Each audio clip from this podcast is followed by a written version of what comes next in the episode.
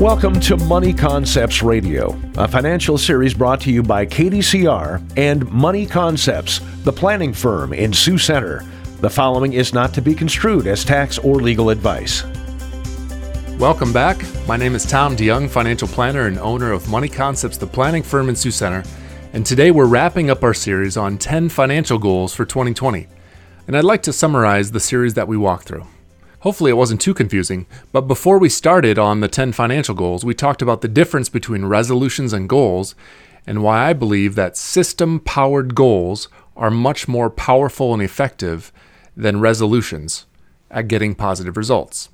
Again, anyone can make a resolution or a verbal statement as to what they'd like to accomplish or do differently, but creating powerful systems in our lives is what establishes the habits necessary to positively modify behavior, and that will get you to your goals. So for the first two sessions, we talked about how to build specific goals, as well as building the systems to power those goals and habit building. Then we dug into the 10 financial goals for 2020. Goal number 1, creating a mission statement, helps to set up the why, the motivation, the reason for making improvements in your daily financial life. Completing a mission statement doesn't require changing your daily habits, but living up to the mission certainly will. Goal number 2 was to review your banking arrangements and maybe even ditch your bank or lender for another. It's time to review those fees you're being charged, investigate lower interest rates for borrowing before rates rise, and investigate higher rates for saving, and maybe even find a new rewards credit card. Goal number 3 was to grow in generosity. This should be a goal every single year. I have yet to meet someone who felt that becoming more generous was a mistake. No one says on their deathbed, I wish I had spent more money on myself.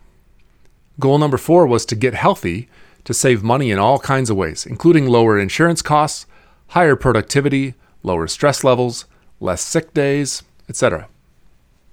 Goal number 5 is setting up an active, automated savings plan to really juice your savings rate for future goals and future expenses, and maybe even using online banking to do so very easily and systematically.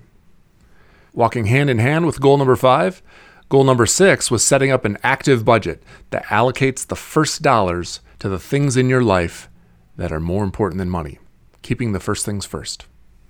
Goal number 7 was to investigate your credit report to make sure errors aren't affecting your ability to borrow at the cheapest rates or affecting your insurance premiums or your ability to get a job or rent a place to live.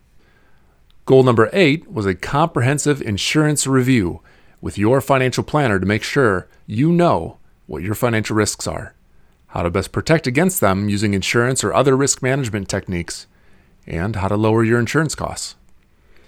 Goal number 9 was taking a fiscal health day to get some stuff squared away or caught up, cancel unnecessary subscriptions, negotiate better interest rates or payment terms, just making your financial life more efficient.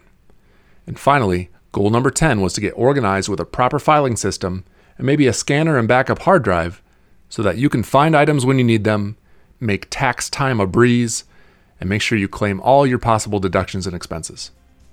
Once again, hope this was a helpful series to start the new year. Join us again next time as we start a new series here on Money Concepts Radio.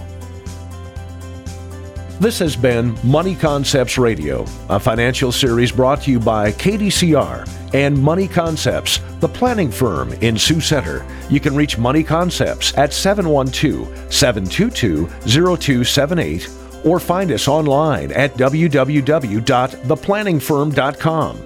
All securities through Money Concepts Capital Corp, member FINRA, SIPC.